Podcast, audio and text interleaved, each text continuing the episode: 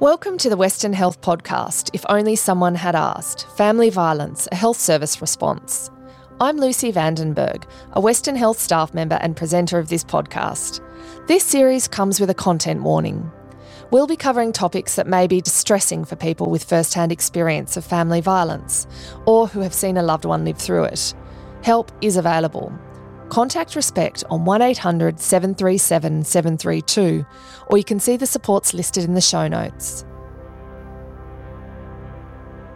We'd like to acknowledge that we have recorded this podcast on what is and always has been Aboriginal land. We now all know that terrible statistic that one in four women in Australia have experienced violence by an intimate partner since the age of 15. Worse yet, it's estimated a third of migrant and refugee women have been subjected to family violence. Consider now, there are roughly 4 million migrant and refugee women in Australia. This includes established migrant communities who may now be Australian citizens or permanent residents, as well as women from new and emerging communities, temporary migrants, refugees, asylum seekers, as well as international students. In this episode of If Only Someone Had Asked, we meet a migrant woman who shares her harrowing experience of being subjected to years of family violence. Her story highlights some of the additional barriers that migrant and refugee women may face when it comes to staying safe and seeking help. I got lots of physical health issue, but I suppose it's because years of living under stress and years of living under threats, and you never know when that bomb gonna explode. That was victim survivor, Hong Kong born Australian Dr. Yee Man Louie. She moved to Australia as an international student in the late 1980s and began a relationship with an Australian man, later marrying him and going on to have two children. The first time he physically abused Yee Man was when she visited him in the UK where he'd moved for work.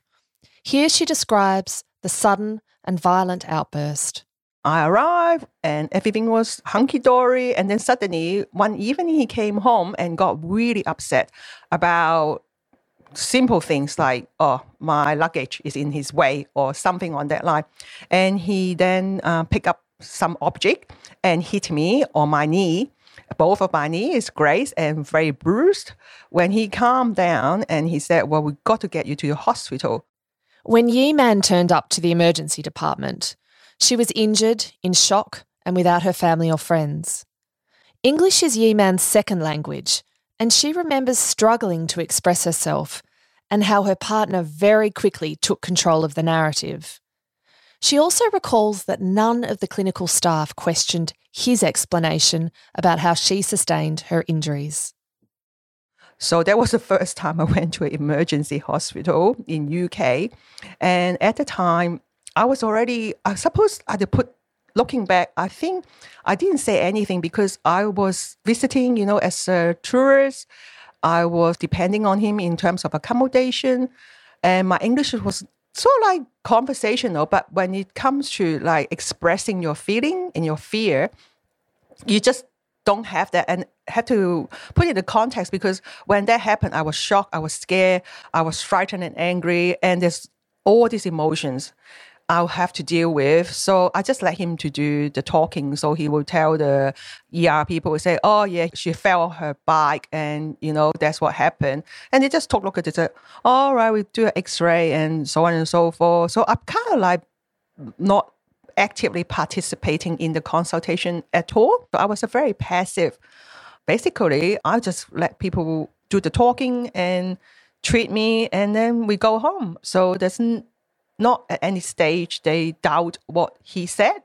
Like, oh, that look a bit interesting. How did you fall off your bike? Like both knees. Like, yeah, usually it would be one, wouldn't it? Like not both. Like, but that aside, so that was my first experience with um, medical practitioner.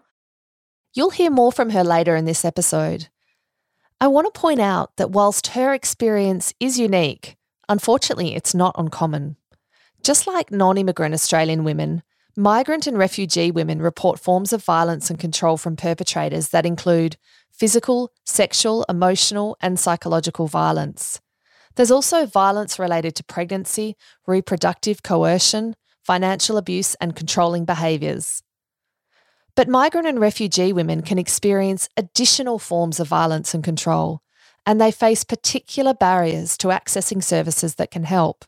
Yee Man says that no two migrant or refugee victim survivors will experience family violence in the same way, but she sees some commonality in how migrant and refugee women are impacted. Like being threatened with like if you leave you won't have custody. Uh, you lose the children you are nobody here no one believe you I have an occupation. I'm a professional. I have a house. I I have I'm established. You're not. So that intersectionality, you know, that I'm dealing with so many things at the same time. I know that domestic violence affect anyone, could affect anyone, regardless of the social economic background and who you are. But as a migrant coming from a non-English speaking background, our experience could be very complex and complicated and in a way more marginalized and more disadvantaged. It's important to point out that women on temporary visas report much higher levels of abuse that's related to their migration status. Some of the ways that perpetrators use immigration related violence or coercion include withholding passports and other documentation, threats of deportation and visa cancellation, and threats of separating them from their children. In fact, migrant and refugee women interviewed for a study commissioned by Australia's National Research Organisation for Women's Safety, also known as ANROWS, described how visa restrictions impacted their ability to work or study in addition, the study found that if women had no access to Centrelink or Medicare, they ended up completely dependent on their partner.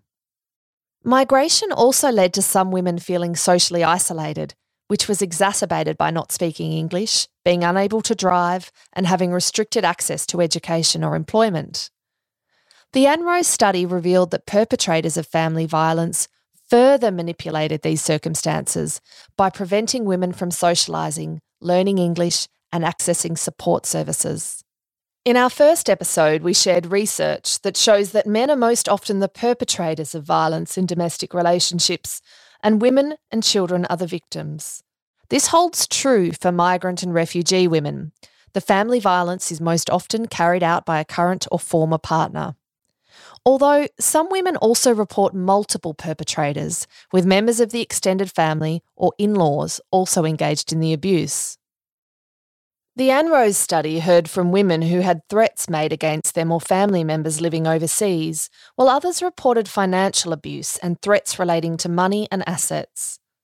This was particularly the case when marriage was associated with complex financial arrangements between two families.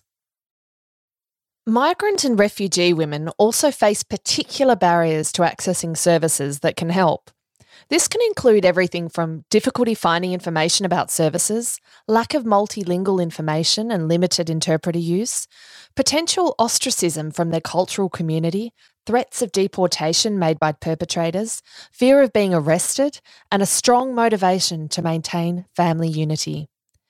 Yee Man, who you heard from earlier, knows some of these barriers all too well.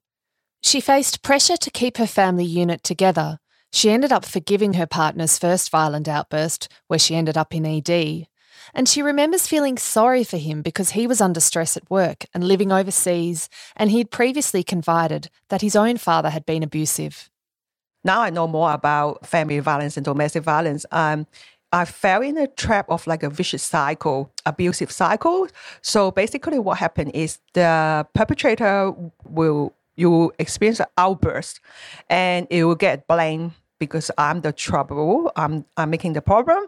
And then there will be a honeymoon period. So they will apologize and they will be feeling sorry, come up with excuses.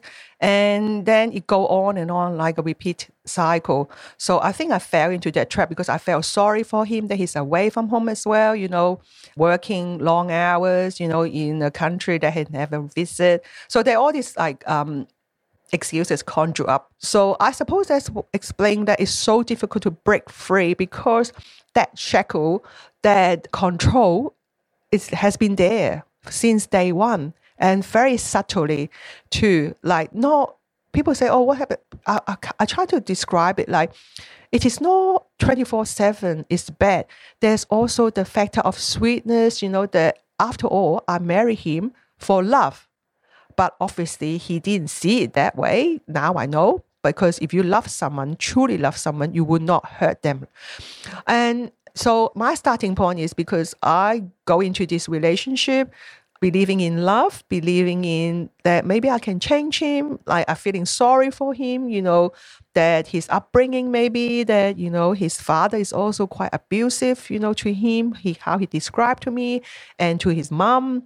But I can't blame it because there are people who experience trauma and abuse, they don't go and become a perpetrators themselves. So I don't want to excuse any behaviors. Yee Man said that after a while of being in the relationship, she no longer felt that she was herself. She'd become a yes person to protect herself and later her children. After marrying, Yee Man gave birth to her first child while living in the UK. Just weeks after welcoming their baby into the world, her husband launched a terrifying attack. I think the worst experience that I had was when our firstborn was only three weeks old. Again, we just moved into our new home and the heating was not on. It's winter time in England, so it's a bit cold. All I asked was, "Can you look at the heating?" And he gone into a rage. To my surprise, I was breastfeeding, and he picked up a chair and threw at me, but unfortunately hit our child. At the time, Yee Man's parents were staying with them, having travelled from Hong Kong to meet their new grandson. Her husband ordered them out of the home, and then he drove her and their son to the hospital. Yee Man was distraught. She feared her baby had suffered a head trauma and worried about her parents, who had little English and nowhere to stay, although they were eventually helped by a kind stranger. In the hospital, Yee Man again found clinical staff lacking in the support provided to her and her baby as victims of family violence. Then also the social worker come and visit because obviously when a child got injured, they want to know what happened. So I told them what happened. And to my surprise, they already spoken to my husband. And um, they said that, oh, yeah, your husband said that he felt really sorry about it. And um, he was very depressed and stressed because moving new baby, being a new father. So uh, we're going to organize um, him to see the local GP to treat his depression. And that's about it. Like, and I was there and I thought, oh, well. And then I didn't even review what's all those other things happening at home. So that's it. And I, to be honest, I think because I was so concerned with my son's health and my parents, so I just couldn't even think about my own welfare or my son's welfare. And no one at any stage to explain to me there's a thing called domestic violence, family violence, like this is how it looked like. Are you safe? And you know, so that's it. And then um was discharged and he went to see the local GP and got some Prozac. Uh, I think that's what's called, like um, for um, treating depression, and that's it. Soon after this incident, the family moved to a new home. It was something they did quite often while living in the UK. Looking back, Yee Man suspects it was a tactic her husband used to avoid scrutiny, but it also kept her from forming meaningful connections and social supports. When her son was a toddler, Yee Man's husband assaulted her again. He kicked and dragged her, only relenting when she begged him to stop so she could soothe their crying child. A few days later, a maternal and child health nurse on a home visit noticed that Yee Man was moving awkwardly. She was clearly in pain, and she urged her to visit a GP for medical attention. Although it was well meaning advice, it was another example of a health professional missing an opportunity to ask Yee Man and her son, Are you safe? But Yee Man took the advice. She went to see a GP to whom she disclosed the family violence.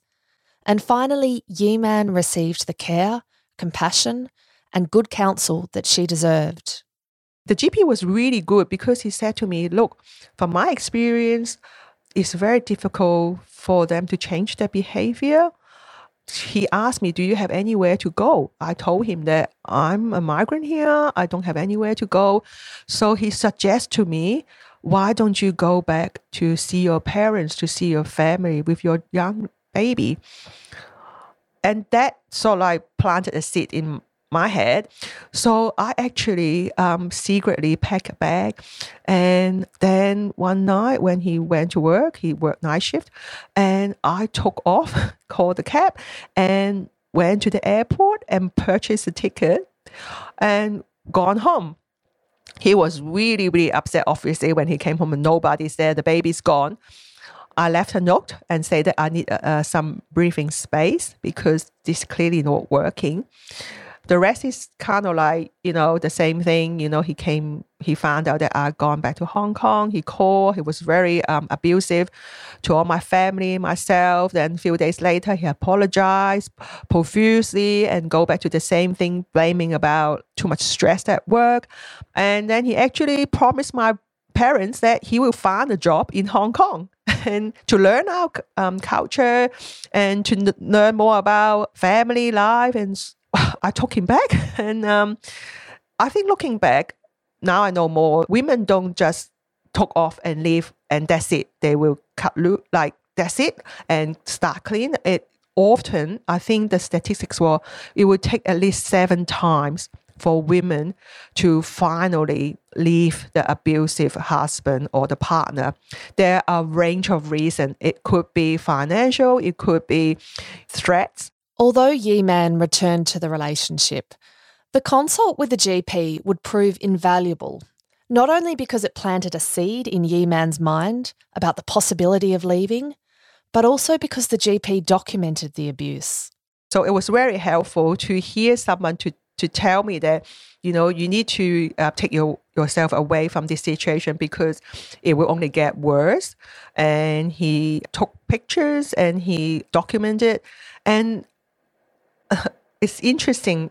If I have not listened to the nurse to go and seek help with the GP, I would not have the evidence because years later he tried to strangle me in bed and I took the children, I called the health center and they said to me, you don't need a marriage counselor. You need to come in right away. Your life is in danger. And then it set off like a motion of like, you know, court case. And I have to put my evidence forward that he has been abusive, you know, because he's fighting for custody of my children. So I think it's important when a woman have even emotional, psychological, and especially like physical injury, have it document, seek medical help. You never know when it become handy because it will become his words against your words. And without evidence, it's very difficult. So that GP really helped his note. Yee Man left the relationship for good when her second child was six months old.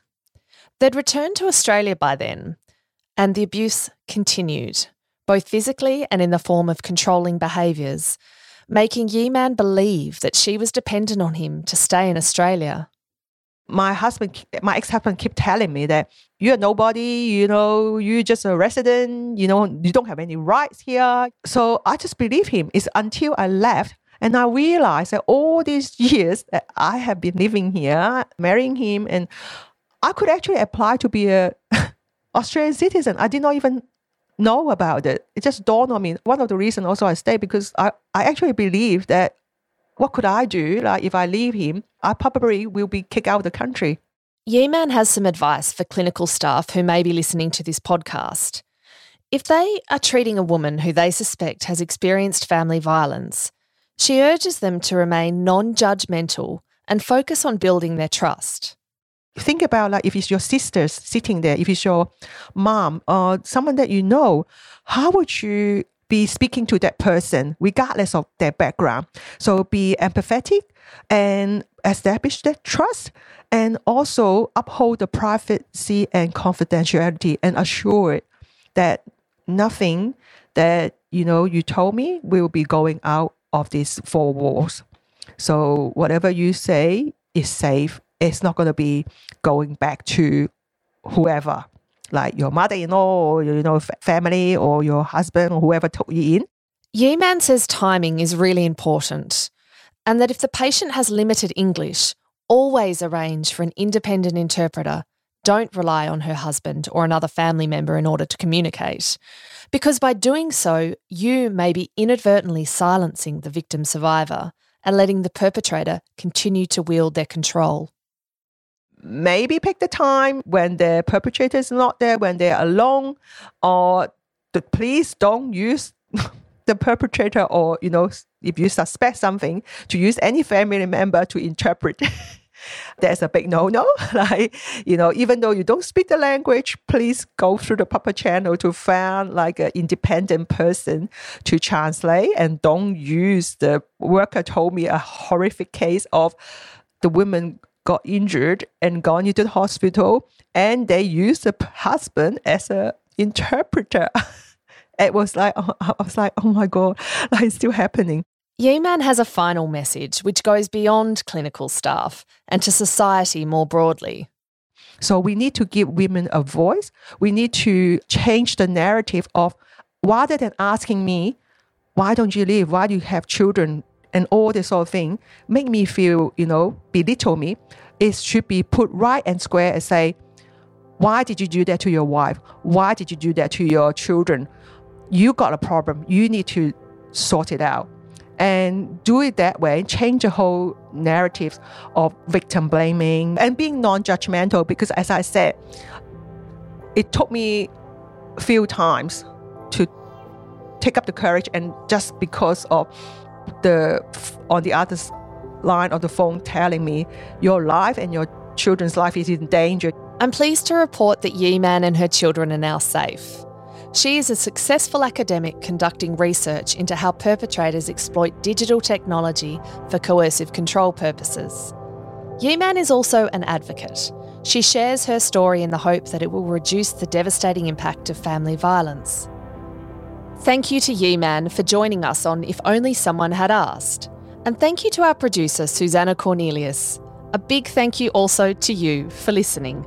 If you'd like to learn more about family violence, please check out the show notes. And we'd also like to encourage you to share this podcast with your colleagues, friends, and family to help them improve their understanding of this important issue. I'm Lucy Vandenberg. Thanks for listening. I'll see you next time.